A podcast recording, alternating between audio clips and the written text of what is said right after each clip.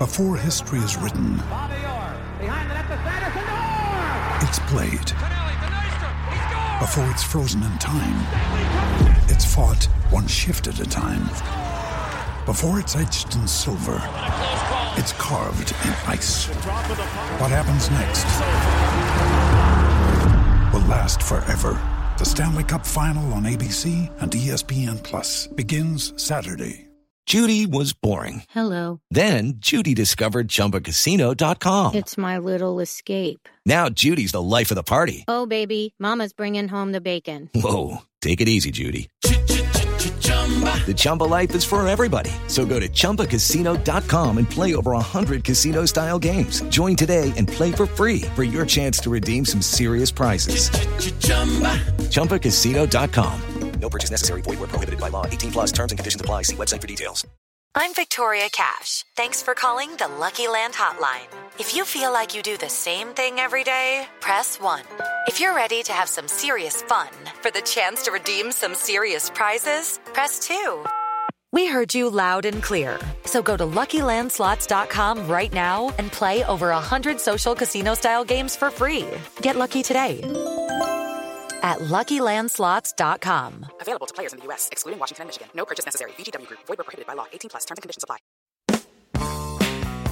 Hello and welcome to Stop Hammer Time. And it's a triumphant end of season Stop Hammer Time as we celebrate our sixth place finish. Uh, a sixth of our potential crowd watched us finish in sixth place, uh, leading to the probably quite accurate speculation that if a fifth of the crowd had been there, we would have finished fifth. And if, if 30,000 people had been there, we might have finished in second place. Um, and uh, one of us, one of tonight's guests, was actually at the game uh, with me this week uh, to celebrate our Jim Grant. Good evening. Hello. And the greatest legal mind this country has ever seen. A mind like a steel trap. It is, of course, Simon Pentle. Good evening. Lovely to see you both. Um, now it's all over.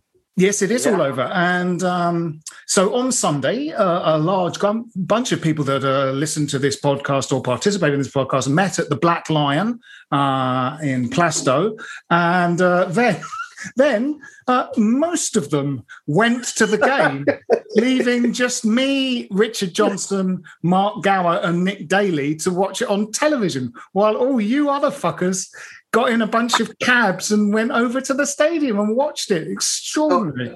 Actually, me and Rob Banks got a bus. That's inaccurate. We got a bus. You got a bus? Oh, wow. Yeah, That's, yeah, uh, yeah. Like um, like Vladimir Coufal. Uh, he gets yes, the bus, yes. according to Twitter bus. or He Instagram. does get the bus. Yeah. Simon Pentel, you didn't see the game. You saw it on television like I did. I saw it on telly, and um, I have to say it was uh, as routine an experience as I could imagine. Um, look, I, I, getting to it, um, I thought we just we just did enough, really, as as we had to do. Um, and with all the um, overstated joy at going into um, the European equivalent of of the Carling Cup or whatever the bloody hell it's called. Mm. Um, I've got to say, I think for me, as much as it's great to finish above both Arsenal and Spurs, and particularly Spurs, of course, I think that I'll look back in this season, funnily enough, with a sense that um, of regret. I actually believe that it was there for us. And um, I don't know if it was snatched away from us or we snatched it away ourselves. Look, I know at the beginning of the season, if anyone would have said after the first two games, West Ham are going to finish um, sixth and above a host of other great sides, I would have thought they should be certified actually. But when it came to push came to shove, um, you know, I won't say we blew it because that's a bit harsh, but I really think we we could have done it. I really do, and um, for a number of reasons, most of which um, went against us, we didn't. So um, I think it's a little bit like the the old sort of booby prize. But listen, um, it makes a pleasant change for us to be sixth. Let's not kid ourselves. And I don't want to sound like a spoiled child, but I sound like one. I know that. Yeah. Um, I really just think it was a, a- an opportunity lost.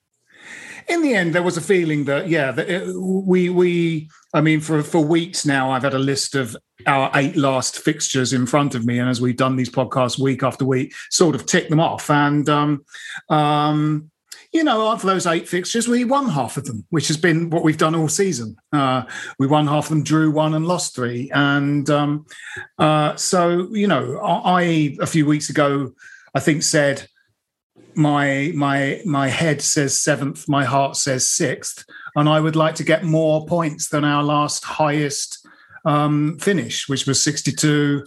Um, under under Bilic uh, in uh, 2015-16. So it's kind of ticked every box for me. Yeah, I think you're I think you're right. If there if if just a few the results had gone our way, if we got the rub of the green, you know, it's a very narrow defeat to Chelsea. It was a very narrow defeat to Everton.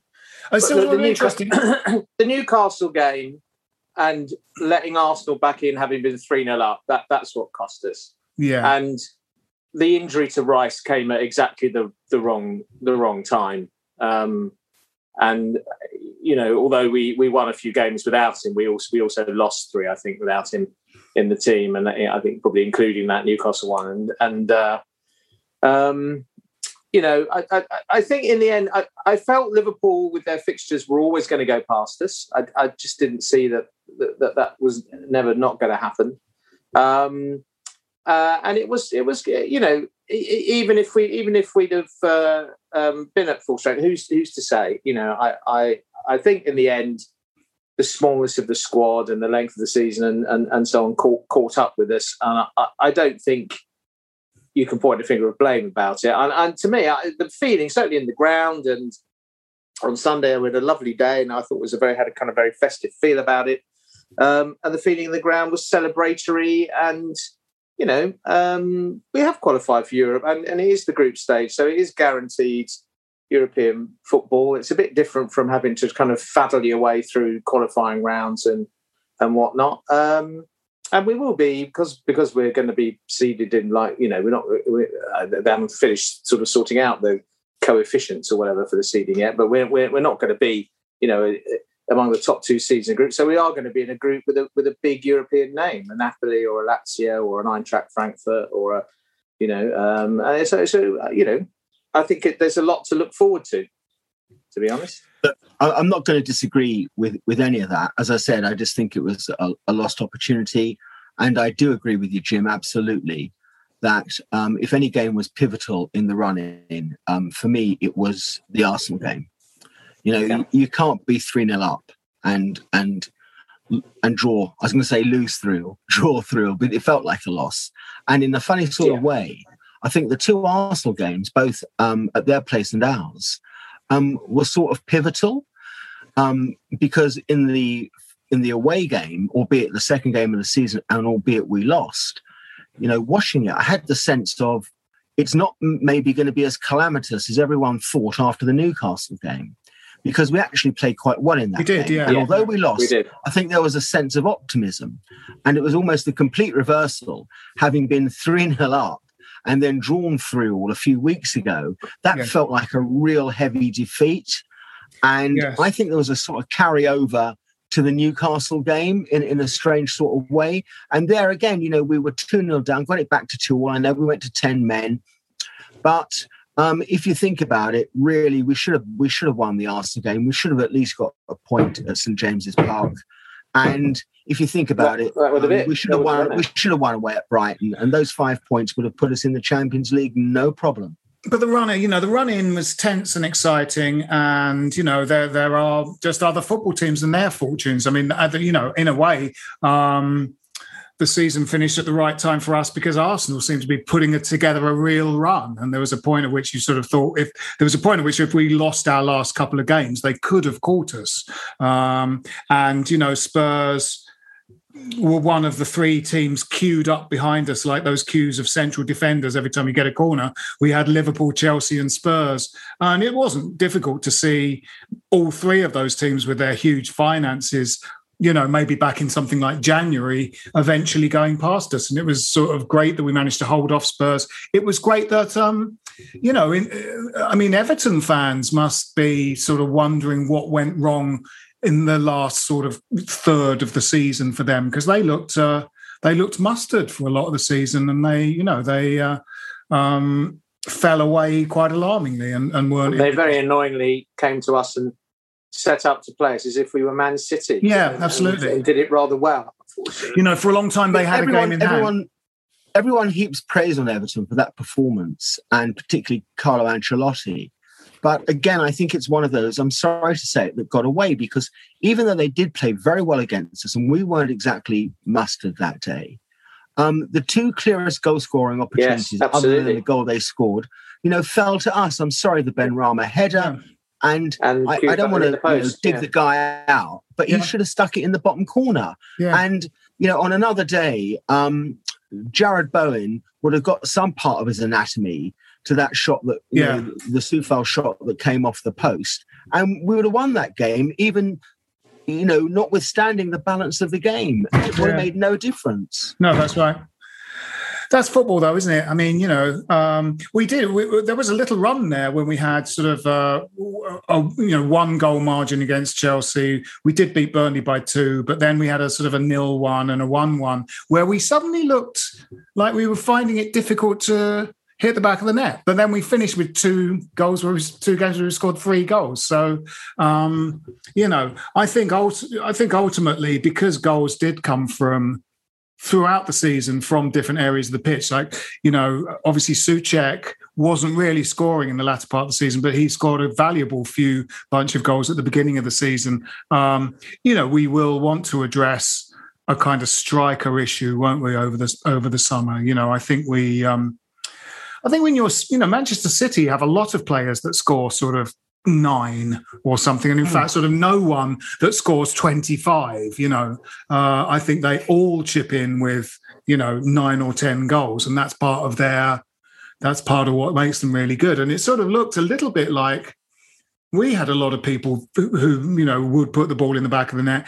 Centre backs from set pieces lingard antonio fornals too on in that last game. Mhm. Soucek you know um, bowen. Um, so so it is good, but I think we They've do. all chipped in. They've all Yeah. chipped in, and no one, I think, more significantly than than Soucek. But that's where the problem lies because um, absent Declan Rice, um, it's no it's no coincidence, is it, that Soucek's goal scoring prowess Yeah. dropped dramatically when he had to Yeah. effectively be the holder Yeah. rather Yeah. than the spare man. Because of course, what Declan does is give him the space to breathe and give him the freedom to join the play, to be the last man in an attack, which absent Declan, he can't do that because he's got to play the Declan Rice role, which he doesn't do as well as Declan Rice, because I happen to think that Declan Rice is the best defensive midfield player in the United Kingdom.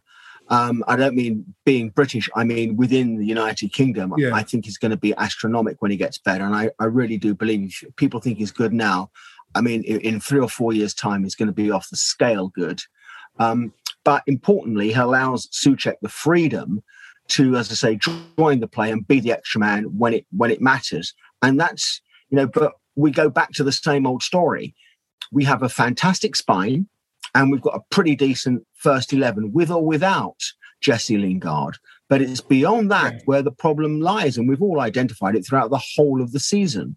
You know, we've got a very good team, and I'm and I stress the word team as a collective, one through eleven. It's when you get outside that, and I mean, uh, a few weeks ago, what I'm trying to remember what game it was, but I was looking at the bench thinking, "Fuck me, who are we going to bring on to change it?" There's absolutely Yeah. no one. I think that's right, and I, I mean, I, it, on one in one way, if you if you one way of looking at that is it, it makes the job that Moyes has done all the more remarkable. It seems to me to to keep to keep the whole thing on the road. Uh, you know, while bits have been falling off, uh, I, I think it's been um, terrific. Um, and it is, you know, as I, I think that the um, looking ahead, uh, as you've said, Phil, you know, it, it, it's a moment where we've got the basis of a team that we can we can be proud of and that we can build on. And history tells you that when we've been in that position, the club, not just these owners, but you know, and we've we've talked about this in, Yeah. in, in previous podcasts. History says we fail to capitalize on these moments. We fail to take. We don't, um, you know, speculate to accumulate at this point. You know, you've you've and, and and there's all kinds of excuses they can hide behind but you know in the you know the, the kind of all football's finances in a mess after the pandemic and and and all this, that, and the other.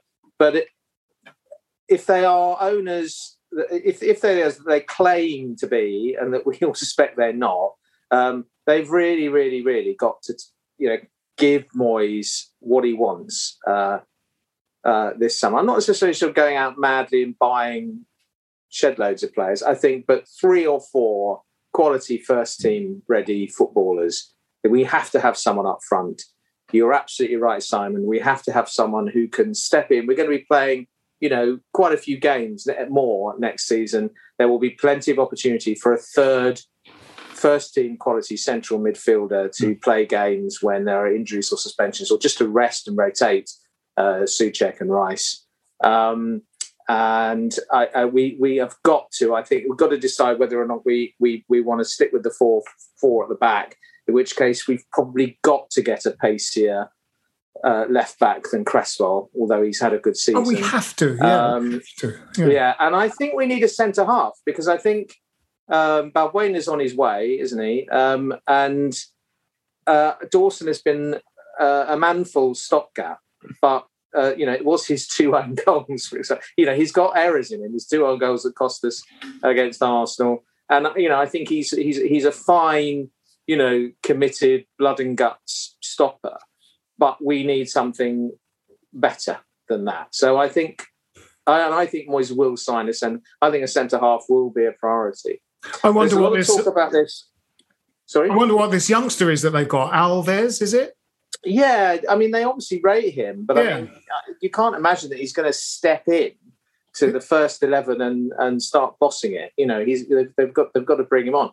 Um, Diop hasn't developed quite as rapidly as we hoped he would, I think, but I think there's still a player in there. Um, but neither he nor Dawson, you want to be your first. You want Ogbonna and another one as good as Ogbonna starting, don't you? I think. Which um, brings me back to um, in, in the running, you know, we, we suffered unfortunately with a number of key injuries, and I think Ogbonna's absence is overlooked. I thought on Sunday he made all the difference in the oh, world. Oh, it was and fantastic. if you, I'm being a bit critical critical of, of, Dawson. I mean, I know he's. As I think you you got the right word actually for him, Jim. Manfully, he's coped manfully, but um, he got done by Calvert Lewin terribly for the Everton goal um, absolutely yeah. outpaced, repeated it the following week. Um, and there was a moment on Sunday where Ogbonna snaffled out danger, where y- you could see if it was anyone other than he, we were in real deep trouble. Yeah. I, um, I, I you, you, might be referring to there was a moment where Danny Ings got the ball and tried to turn in the box, and there was just this yeah. kind of rock of, yeah. Ogbonna behind him, beautifully positioned, get left him nowhere to go. You know, just kind of bounced off him. Um, yeah, I thought you know, I think he's he's he's top top class Ogbonna, um, uh, but he needs uh, he needs a, a good quality, younger, um, um, faster centre half partner. I think. What did you think of the performance on Sunday, Jim? Because you know, as Simon said, it was sometimes these games are a little bit of a procession, aren't they? They they they can have a, a feel of a kind of training game or a dead rubber, and we've seen a couple of those where we've scored uh, fairly freely in a in an end of season game. Sam Allardyce's Everton and away at Watford yeah. are two that stick in the mind. Yeah three one yeah. and four 0 I think those two games yeah. were, and it felt a little bit like that. But it, but I um, I mean, I liked I, what I saw of the performances. I thought Bowen had a really good game. Bowen, yes, he uh, did. Um, does what he can do. Fornals had an excellent you know, game. So consistent. Good, nice for him to score, but you know he needs to do that more often. I think he gets into goal scoring positions and doesn't doesn't hasn't scored as many as he might have done. But he, I thought he was terrific again. Um, He's a um, funny player, isn't he? Because he's sort of in in a yeah. way he he makes for himself a kind of free role especially when Rice and yeah. Soucek are in the when Rice and Soucek are yeah. in the team. I think he yeah. um, he works very hard at the defensive side of the game. I think even if you know the team sheet says it's Antonio with uh, you know, say Bowen, Lingard, or Benrahma, and Fornals behind it. Fornals will play a lot deeper than the others. Fornals will do some of that fetch and carry box to box stuff. Yeah. Yeah. Um, it I, seems to be I, his game. He seems to want to do that, you know. Yeah. Having seen, you know, all the games on television, it was interesting to see it in the stadium. We were we were, you know, because I got the tickets quite quite in the you know the the flash sale later. Uh, I was quite high up um, in the upper tier, but what that did give you is a sort of sense of the shape of the game, and and it was interesting to see just what a what a well-oiled machine the team is. The, the, they lose possession, get into position, you know, hunt impacts to, to to close space down. There's good movement off the ball when we when when we get possession. You know, it, it's um, it, they play like a team that's confident and. Southampton started the games the better the better team, yeah, to be honest. Definitely. Um, and had two chances that they really should have scored. Um, but once we got the second, I think the game, yeah, like you, you say something, it was regulation after that. And it was, the second half was flat. I mean, it was, yeah. you know, we took the, our foot off the gas. They weren't particularly interested in chasing it. They, you know, um, uh, but I think you know it was the occasion, and there was a sort of sort of sense that you know we're emerging, you know, nationally, and and and you know from from these dark times, and a sort of you know, and the and the I think the optimism about. I think we've got to be optimistic about. Uh, positive about going into Europe. I've said all along on the podcast that in many ways the Europa League is a poison chalice, and it is a challenge playing Thursday, Sunday. But um, you know, we've just got to dig in and we've got to enjoy it as fans. It doesn't happen very, very often. It might not happen again in a hurry. No. So, and I think that was the feeling really. Um, and um, it was, yeah, it was heartwarming in the, in you know, um, yeah, it wasn't a great game, wasn't a great spectacle, but we won it at a canter really in the end. Um, yeah, yeah.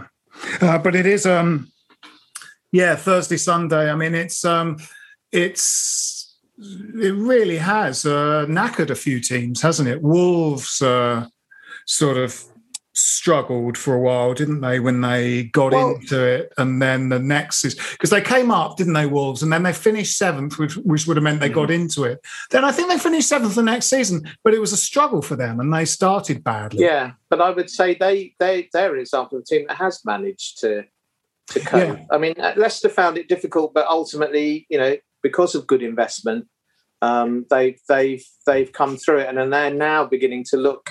Although they've missed out again, um, uh, they look they'll have the experience. They'll probably be seeded above us because of their because of because they, their coefficient will be higher. Um, you know, they they're they're showing the way actually, aren't they? They they are showing the way, and, and we we need to keep pace with them. It's them.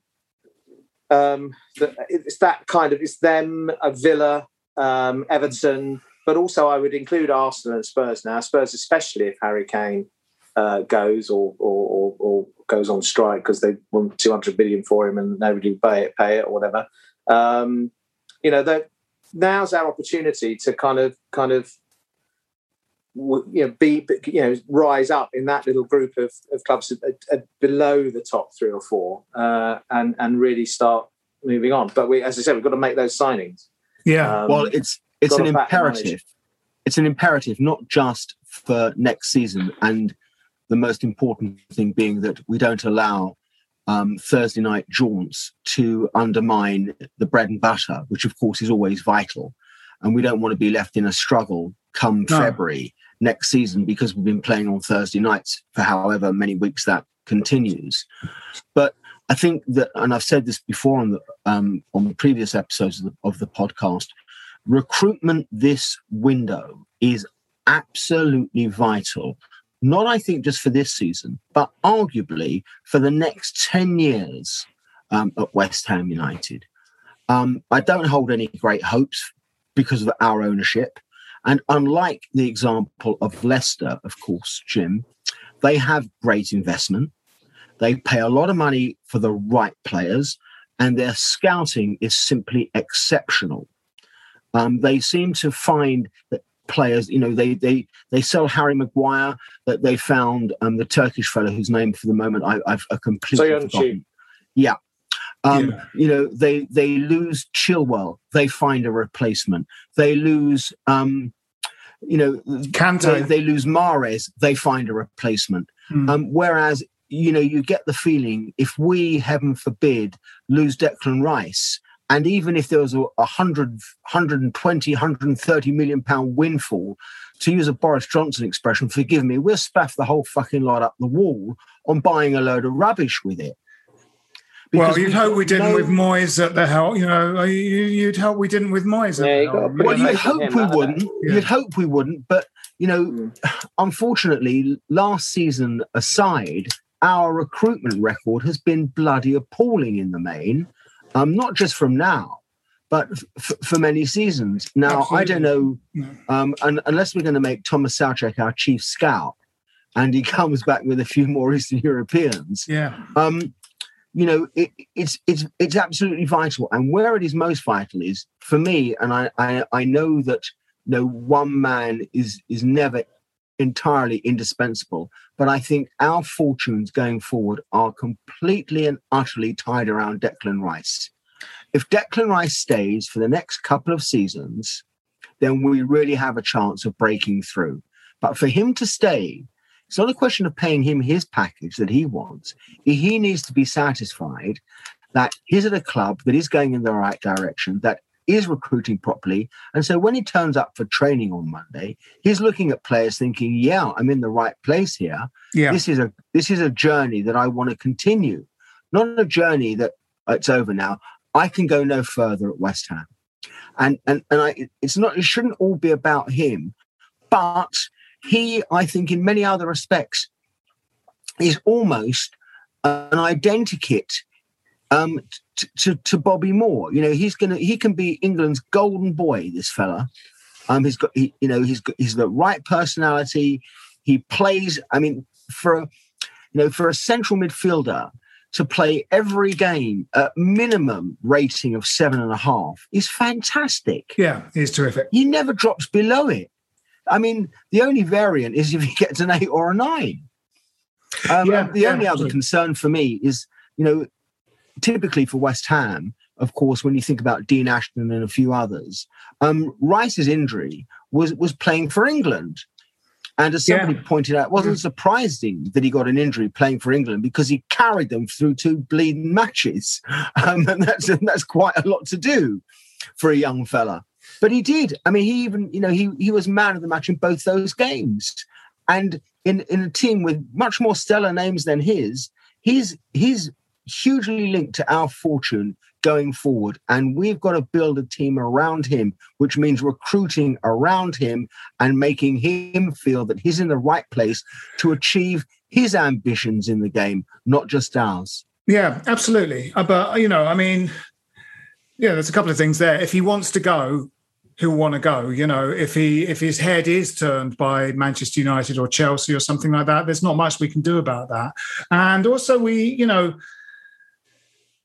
it, it, it's it's the skill side of recruitment versus the sort of money side of recruitment. You know, yeah. we, we, could sort of get Rodri to play alongside him, but Rodri costs sixty million pounds. You know, uh, good players that teams above us have, like Pulisic, is like an American. You know, he's not he's not a Spanish wizard or something. He's a North American. They're usually shit. He was sixty three million. I think he was seventy three million pounds. Pulisic. Phil, you know, I don't disagree with that. And that's why I said the recruitment, it's yeah. not a question just of money. The, the level of recruitment, and we recruited very well, obviously, in um, in the last 18 months. Um, it goes without saying. But um, we've got to keep, for a club of, of our financial constraint, we have to keep digging up gems, and, and they're not yeah. easy to find. Um, no, like you say, Leicester. Um, you know, Leicester have recruited extremely well, haven't they? And uh, and that's sort of what we. That's what we.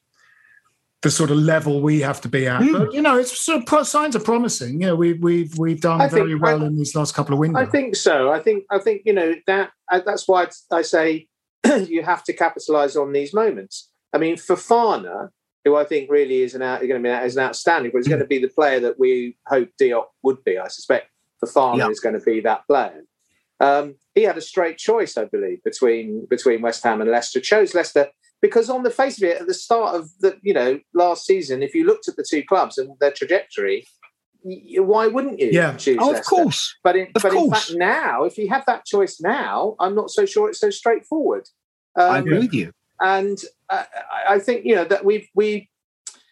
I think Moyes, Moyes so far, his track record in the, in the transfer window uh, uh, has been good. I would say, Simon, you know, we've had some terrible, terrible times in the in the transfer windows, but I also I, I would say it's been patchy because we have picked up before Moyes turned up. We picked up some some. I think Fornals is a great signing. Bonner has proved to be a, a, a fantastic signing. Cresswell, uh, you know, in terms of the year's service he's given the club, was a very very good signing. So you know, we, we, we don't we're not a we're not a total basket case. Uh, we are in certain areas. This obsession that the owners have with the marquee striker and pursuing. Yeah pursuing them when it's pretty obvious. You know, the, we, we we were after Lacazette, weren't we? we were after Batshuayi. You know, yeah. had a whole series of them, ridiculous sagas that you know keep keep you in the news on the back pages for the wrong kind of reasons, really. And I think, um, and you, you end up looking stupid when when these people don't turn up. Um, so the strike is crucial. Um, there were a few that were mentioned in the last window that that you know there's an En-Nesyri chap in Spain um, Hložek, who's at the other Prague club, mm. I hmm. think, who's supposed to be a great prospect. Wasn't there a guy at Celtic and Rain- or Rangers as well? Wasn't there? Oh, was there? Celtic. Right. Yeah. Yeah, maybe. Oh, I thought. Um, I the, the big strong rumor at the moment is this bloke, Alex Kral, another Czech, I believe, um, who is at Spartak Moscow at the moment, but was at Slavia. Um, and uh, I don't know if you've seen much of him, but I, I, mean, I haven't watched him at any length. But he looks, from the clips that you see, he looks the right kind of player to be that third starting, you know, that third potential starting central midfielder. He's tall, quite quite good feet for a tall man. You know, um, good engine. You know, puts his foot in, but can also get on the end of things. So. Um, that you know there, there are strong rumours that, that that one's going to happen, aren't there? He's he isn't he is the player who's been tweeting lots of stuff about West Ham. So right, you know, and he's got the Czechs. He's got goes back to what I said. You know, um, chief scout has become um, Thomas Soucek. Yeah. Um, yeah. But listen, there's nothing wrong with that. All all I'm saying is is that it's a massively important window, and we have to get it right if we're going to maintain this trajectory um, for all the reasons, and there are varying reasons why that is so fundamentally important.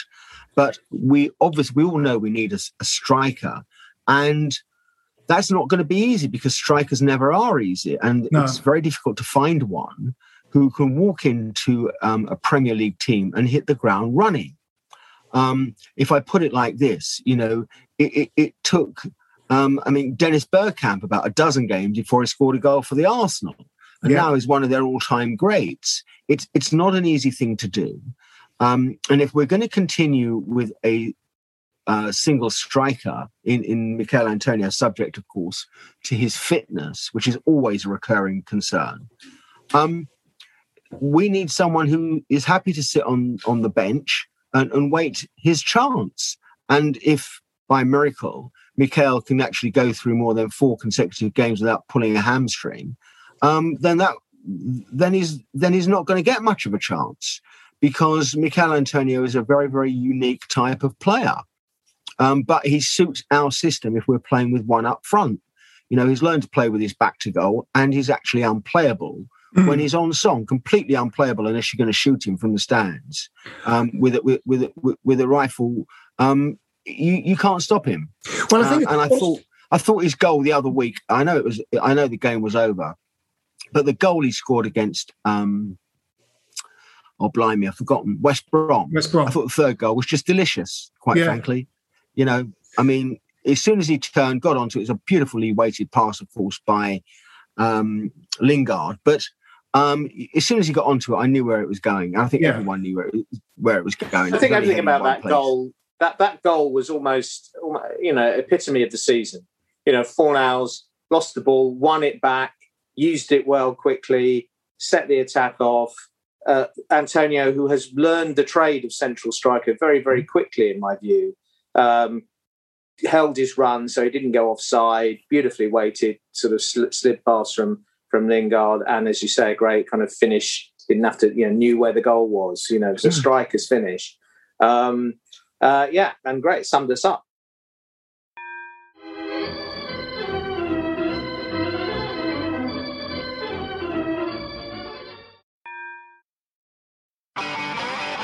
If you want an e bike that doesn't look like it's made for the shopping precinct, something that's less Mr. Bean and more Steve McQueen,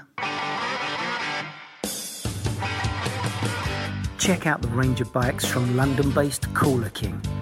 From dope 250 watt city bikes to Harley Bobber inspired 750 watt beasts that can tear your face off while leaving your smile intact.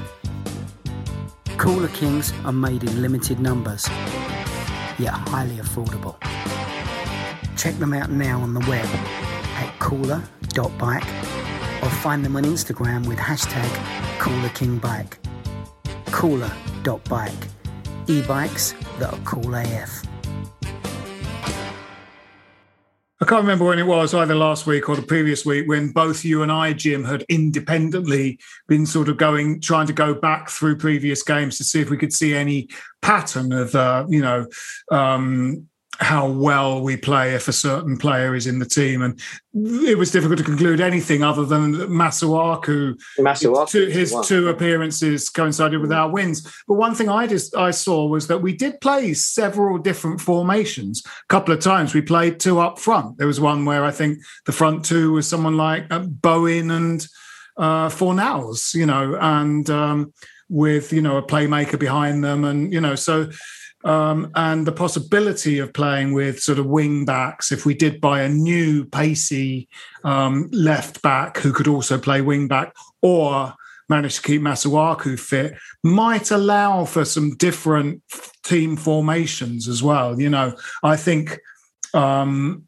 certainly in his first spell, obviously Moyes was sort of painted into a corner a little bit with just the footballers he had available to him. And I sure. think and I think that happened a little bit this season as well, and has still been happening all the way sort of totally. up to the end. So so, you know, hopefully that some of these acquisitions won't necessarily have to fit into kind of pre-existing you know round holes when perhaps they're square pegs. But might allow us to play in sort of different kind of systems you know? Um, but you know we're all saying the same thing really. It's, it's absolutely crucial for all sorts of reasons. You're right for, for for going forward over the next ten years, but just actually the practicalities because you know it's a shame this season you know has been played in uh, behind closed doors because we might not finish sixth next year. You know, I mean, we won. It's hard to finish it. Yeah. Thursday nights we, won't help. The fact is, I'd be, amazed, I'd be amazed. So I don't think we should expect to. You know, no, no, I mean, that's absolutely uh, right. But I, I'm not going to mind uh, finishing mid-table or or uh, you know even even you know eleventh or twelfth if what's clearly happening on the pitch and what's clearly happening in terms of uh, recruitment and the way the team is playing is that we're clearly building on what on what we've done this this season. You know, I think we have. You know, we've we, we've we've overachieved a bit. I mean, I don't think even Moyes expected this. So, no. um, you know, it is it is a you, there's a danger that you set up expectations where you know, and and and he made that point right at the start. He wanted to uh, kind of under promise and over deliver, and I think um, I think that's absolutely the right way the right way to go. But I think there will be a lot of people turning up at the ground. um, um, yeah. We haven't talked uh, much uh, recently about the impact of fans or whatever. You know, there, there will be a lot of people uh, saying, "Come on, then, entertain us." You're, you know, and and one way or another, it's a ground where when it gets up, when there's noise in that ground, it is terrific. Even the 10,000, when they were noisy, it was really loud um, on Sunday, but it went flat very quickly. And when it goes flat, it's it's depressingly flat, as I think I don't know, Jim, because you obviously were there, um, and I don't yeah. know how fair a representation um, you get from watching it in those circumstances on the TV. Mm. But on the whole issue of crowd, and I know I have a very different view to Mark Webster um, from, a couple of weeks ago when I heard the podcast, because um, he says there's nothing to, there's no yardstick by which to measure this. It's just a, a point of view. You can, can never be proved right and you can't be proved wrong. But I sort of noticed, even with 10,000 in the stadium, on Sunday, there was a point after about 10 or 15 minutes. It got a bit twitchy among the fans, and it needed that first goal to sort of calm everyone down and um, for them to get behind the team. I don't know. That's mm. how it came across on the screen. I don't know what it came across, how it came across rather in the stadium, but that's how it felt to me watching it. Yes, I think, I, yeah, and I think there is a danger that that um, you know fans do sit back and and uh, expect the team just to kind of turn on performances, uh, you know, straight away. And yeah, I'm not necessarily twitchy, at least kind of frustrated um, when things don't instantly go instantly go the team's way. And and I think in the past, football crowds would often use that moment to to to kind of try and lift try and lift mm. the team. You know that I think I don't think it's just a West Ham thing. I just don't think that happens in the modern world of, of football very much. Uh, uh, what what does lift a crowd occasionally, even now in those situations, is someone puts in a crunching tackle or goes on a good run. You know, um, and I think you're right about right. Rice is the kind of player who can get a stadium up on his own just by by you know making a beautifully timed tackle or picking up and, and one of those surging runs through the middle. Mm. They they they can they can change the the the, the feel in a in a stadium. Yeah. Kind of we have we have actually you know uh, had uh, on paper and in terms of results one good season since we've moved to uh, the new stadium, which was Pellegrini's good season with a 10th place finish. But I think um, the mood was still a little bit infected by just worry about whether it's going to be like the previous season. So, mm. and we did also, you know, lose a couple of games quite badly. We beat that man. We beat Manchester United, didn't we? Jose Mourinho's Manchester United three one, and that was a great day, great game. Everyone loved it. We had a couple of quite bad results, you know, around that time as well. And I think, um, you know, it's a shame that this season because this would be another season on the back of a good season. And Pellegrini's season was on the back of a very bad season with, you know, some survival at the end. So it's a it's sort of a shame that it was played behind closed doors this season because I think it is it's going to have I'm to do a so sure. Bit. I, I I got to tell you, I'm not so sure, um, and I'm I'm a believer that I, I know um, Webber has a different view to me on this. I think we really did benefit from no crowds. Um, and I'm sorry to say that, and it's really quite embarrassing. I, I, I'm, I'm the first to say I'm going to get absolutely slated for this. I think there are a very large minority of West Ham fans who are complete pain in the asses and really um, create more trouble than it's worth. There's an underbelly of toxicity um, that I think is just bubbling along waiting for the right opportunity. And you can only imagine whatever happens in the window. If we start next season as we started last season, with, with a home defeat against a middle ranked team and then an, then an away defeat and then we go home again if we're not winning that game like we beat wolves comfortably say 2-0 by half time mm. you can just imagine in that stadium it's going to start those rumblings are going to start and I, I, I think we've benefited we from the absence of all, all of that. I don't think we will start the season the same way, and I and I'll tell you why. I think things will be different, even if even if the results don't necessarily go our way. I think this team, as it is, and hopefully the good players that are going to get added to it, um, have uh, a never say die attitude. They run and they work. So yeah, I don't think it was twitchy in the stadium, but I, I, I went flat. It was flat at times. I don't think it was twitchy because what comes off the pitch is a sense of confidence from those players. They, they, you know, okay, so we've conceded a couple of chances to Southampton. We, we, we, we're going to get, we're going to make some chances. We're going to create something. The team that lost to Newcastle had Haller in it, and it had Anderson starting, mm. and what there isn't in that team now um, uh, is a player on the fringe who's really clearly not committed, who doesn't who doesn't no uh, passengers uh, chase and harry. Yeah. Sorry.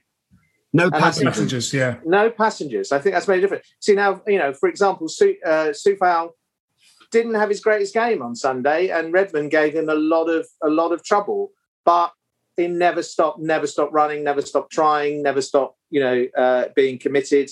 You know, he just oozes passion for the game. Um, and I think West Ham. I, I, I, take your point. You're absolutely right. The last few years, it's been you know that, that, that transition. You know, it has been toxic at, at, at, times. There's no question. But I think this group of players and the way that the now the manager I think has won people over, and and I would think the majority of West Ham fans uh, were not in the pro Moyes camp at the start of this season. I think the way they've won them over, I, I think they'll have some grace, even if one or two performances, uh, sorry, one or two results don't go our way at the start of next season. Uh, I, I think they've they've got some credit in the bank now. Uh, I feel. Yeah, yeah. Yeah, I mean, I think uh, you know, in, in, terms of who they bring in, I mean, you just got to they've got to find the right sort of players, haven't you? Because they there is a spirit there that Lingard was almost exactly the right move for us. A lone player from a big club who can't get a kick, but has kept his fitness and comes in, and the enthusiasm with which he's met and the talent around him, albeit nobody costs, you know half of what his teammates at Manchester United cost. Um, there, you know, there's talented players that he clearly thinks are good and like make him look good, and he makes them look good, and that's what we want to come in. You know, players with big egos kind of just won't be welcome. I don't think it's just. I think the key for me, and I've said this before, is that we have to recruit players aside from their ability, for whom playing at West Ham is either a significant step up yeah. provides them with an opportunity to better themselves or even more importantly gives them something to prove. And and i think if you look across and i've said it i know before but that great um underbelly of our club at the moment our team at the moment you know, Jesse Lingard was the ideal signing because he had something to prove. Yeah. He wasn't going to come, there was no point for him signing for us for six months um, just to make up the numbers because he could do that at Man United um, and come south. And w- why would he want to? Is a, is a local boy there. So he had something to prove. I've always thought that Michail Antonio has his whole career to prove because he, he came to the game so late. Yeah. Um, Declan Rice has always had something to prove. In his case, it is Chelsea, you were mugs to let me go, and I'm going to prove you wrong. Soucek and Coufal, for them, it's a huge step up. Yeah. You know, and I'm sorry, but it is. I don't want to be accused of xenophobia because I ain't. But I mean, that's the sad reality of it. For them, it's a big step up. It's not like you know getting off the plane fr- from from Spain or Brazil or Argentina. Um, yeah. This is a great opportunity coming to play. You're living in London. Um, you're playing in a huge stadium, and you're playing for a, a club that's got um, a reputation around the world.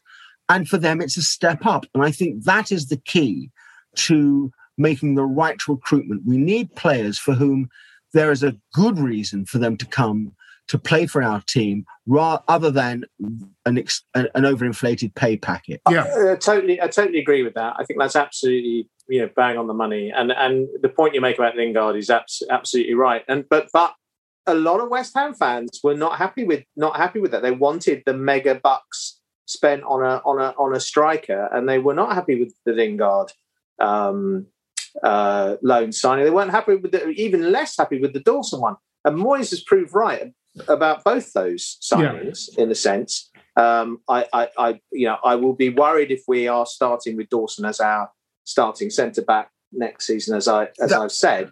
But he's done a job. There's there's no question. You know, when we were, um, you know, short of bodies, he he really has stepped up. Um, and Lingard, you know, the first few games, it was an it was a revelation. He absolutely really had something to prove. He has definitely, um, you know, taken a step back from those levels that he was at in the first three, where he was, I think, I running fueled on adrenaline and opp- a sense of opportunity, wanted to get back in the England squad and so on. Um, so I'm I'm in the camp. I, I, you know, that is I I I very happy if Lingard stays, but I'm not too fussed if he goes, uh, provided we we uh, do bring in someone with with kind of pace up front. That's the you know yeah, absolutely. as a striker you, can't yeah. be it can't be a you know we're slightly doing their accounting for we're slightly doing their accounting for them because i sort of you know part of my concern about be of uh, you know buying jesse lingard would be that both for his price and his wages it might be a massive lump of our transfer budget you know, and um, because we're not a, a team with the, the, the as, as I've said before, with the sort of pockets of a Manchester City or a Chelsea or a, even a Spurs. You know, we we have to sort of cut our cloth, whatever that saying is, a little more sort of careful. That is the saying. Yeah, yeah. So, I, in a funny sort, in a funny sort of way, I, I agree with you, but for a different reason. I, I actually think that um, it may be in one of these quirks of circumstance that we have got we have had the best what 15 matches or performances from Jesse Lingard that he's ever going to give. Yeah. Because it was for us it was a perfect storm. Yeah. Yeah. Um, and I'm not sure even if the money were available um, and put aside the the financial implications of it that he would actually reproduce next season and the season after that what has gone before it because the motivation i think won't be it won't be the same I think it that's really right. won't Yeah. be the same Yeah, yeah, absolutely. And and there are, you know, um, if you were going to sort of spend a, a sort of a large amount of money on a footballer, it's possible you might be able to sort of coax, you know, someone like Eze away from Crystal Palace. Or there's players out there that if you offer a large amount of money, which is what we we would undoubtedly have to spend to secure the services of Jesse Lingard. You might be able to get someone else from a, another club and get them over. One of those Leeds boys, you know. There's some there's good players out there, you know, uh, and and ones with the right attitude, ones that you know um, would like to come and play for us, like to come and play with, uh, you know, Declan and Jarrod and Pablo, you know. Um, they're out there, you know, was fingers crossed for a good transfer window, really. well i mean look i, think that um look the striker is the hardest thing of, of the lot um and if i was um if i was david moyes i'd be on the phone um notwithstanding he's got a champions league final to prepare for over the weekend to thomas tuchel and saying what is it going to take for west ham to take tammy abraham on loan for a season Yeah, yeah, yeah, um, absolutely. because that's the sort of signing because it falls back into that category, doesn't it? You have something to prove. Um, he obviously knows Dec. Um, you could see him fitting in quite perfectly, yeah, um, playing even ahead of Michail Antonio, um, and let Michail, you know, bulldoze his way through and say, "Here, here, son, you just roll it in." yeah, I'm, I'm quite happy with that. But that's the sort of signing that we need. Um, a, a player who has got a lot more to give. Um, I think everyone will agree. But um, being with us will give them the platform to prove it, and it won't, and, and we won't have to invest, you know, um, the next transfer entire transfer budget to secure their services. yeah. I agree. I agree. Yeah, I think the loan market is very, very important. And so far, Moyes has, has suggested that you know he plays the loan market pretty, pretty well. Uh, I- yeah, I don't disagree with that. I think if we were to bring uh, um, Abraham in on loan, I still think we probably would then need to buy one. Um, I, I'm, I'm not, you know, I, I, we need a fir- we need a first team striker, someone who's going to really make Antonio have to compete for his for his place, not just a not just a deputiser for Antonio. Um, uh, and I, Yeah, I don't know if Abraham's that. I don't know if I don't know if that's. I'm not sure. I'm not sure about him. I mean, I think we should. I, I do- don't, I don't dislike him as a player, and, and as a loan signing, I, as you described it, I would be very happy with that. I think we do need to, you know, acquire like, you know, at least two because that's what football teams have. They often have like four strikers on their books, same way they have four central defenders. We like we've we've had sort of none. We've got a converted winger, and and Well, like two, no- I suppose, because Bowen Bowen occasionally plays up front, and he's Yeah, I suppose so. He's he's an old-fashioned inside forward, really. Yeah, he's sort of an inside forward, really. Yeah, exactly. I mean, you know, so so I would certainly like to see us, you know, get a couple, maybe a loan and a signing. Yeah, absolutely. Well, that, I would think, but yeah, I, I, yes, absolutely. I, I, that's yeah. Um, it's probably about time we should uh, wrap this up. No predictions, obviously, No, uh, as we uh, predict what our first fixture will be. Wolves.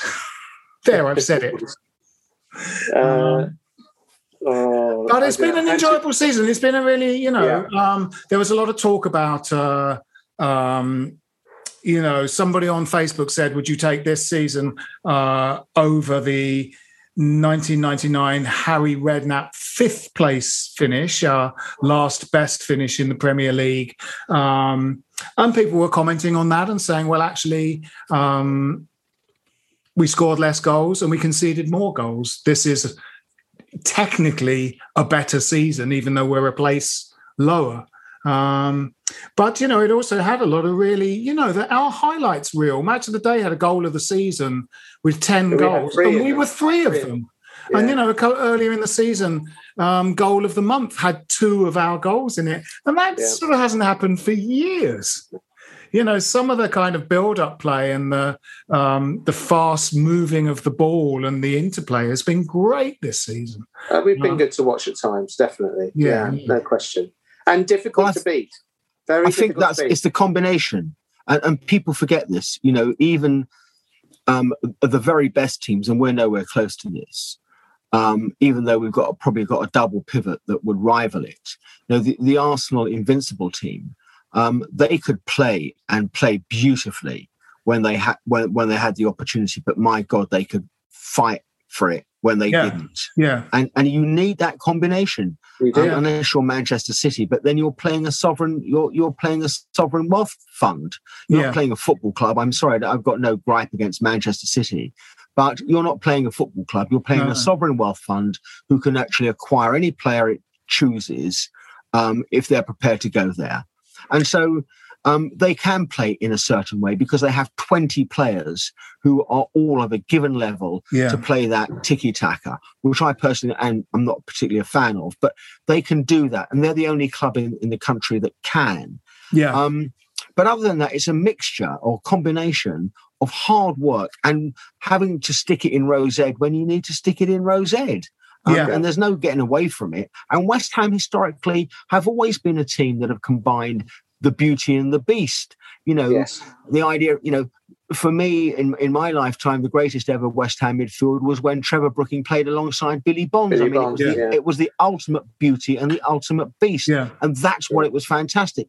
And as much as those games I remember in the, from the 70s into the 80s, where it, it would be, you would be off your feet because Trevor would be dancing around three players or, or curling one into the far post. It'd be exactly the same reaction watching Bill upend um, a six foot eight, 20 stone central defender and, and just carry on like, like like he's been like he's picked up a child and, and, and turfed it to the side. Yeah, that yeah. was as much of the fun and the excitement of it. And it's that combination um, for me is what actually West Ham United is all about.